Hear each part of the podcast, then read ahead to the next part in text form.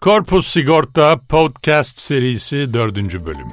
Risk mühendisliği alanında risklerin çeşitliliği ve önlem yöntemleri. Daha önceki bölümde sigortacılıktaki risk mühendisliği mesleğinden bahsetmiş, bu mesleğin Türkiye'de ve dünyadaki çalışmalarını anlatmıştık. Bu bölümde ise risklerin çeşitliliğine ve önlem yöntemlerine değineceğiz. Risk çeşitleri nelerdir? Literatürde mutlak riskler ve finansal riskler olmak üzere iki risk türü bulunuyor. Ama şunu bilmek lazım ki risk yaşayan bir kavram. Dolayısıyla bu türlerin artması muhtemel.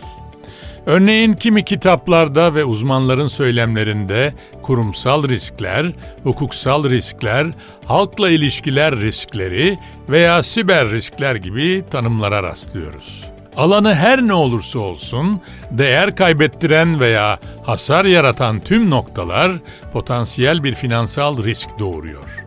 Yangın, sel, su baskını, deprem veya hırsızlık gibi sigortayla teminat altına alınan risklerse mutlak risk şeklinde adlandırılıyor. Riskleri nasıl önleyebilir ya da yönetebiliriz? Riskin bertarafı konusunda iş sağlığı ve iş güvenliğinde sıkça geçen kök neden analizi uygulanıyor. Bu analiz için söz konusu risk gerçekleşirse başıma ne gelir? Bu riskle karşılaşma olasılığım nedir? Bu riski ortaya çıkaran temel etkenler nelerdir? gibi soruların cevaplanması gerekiyor. Riskin kaynağı sorgulandığında ise riski bertaraf edebilecek unsurları bulmak mümkün. Tabii riski tamamen önlemek hiç gerçekçi değil. Bu nedenle aslında riskin yönetimine odaklanmak daha doğru. Mesela gündelik hayattan bir örnek verelim. Sokakta müzik dinleyerek yürürken dikkatsiz bir sürücü size çarpabilir. Bunu önleyemezsiniz. Ancak kulaklık takmayarak veya kaldırımın yola en uzak tarafından yürüyerek bu riski azaltmak için önlem alabilirsiniz. Yani riski yönetebilirsiniz. Sektörlere göre belirgin riskler ve önlemler neler? Her sektörün kendine has riskleri var.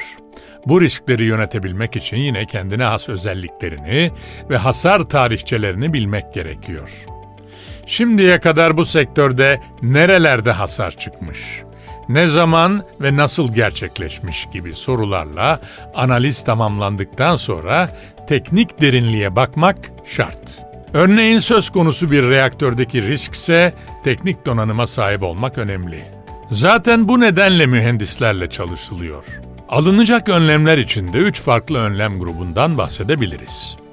Sürece kullanılan malzemeye ve makineye göre alınacak önlemler.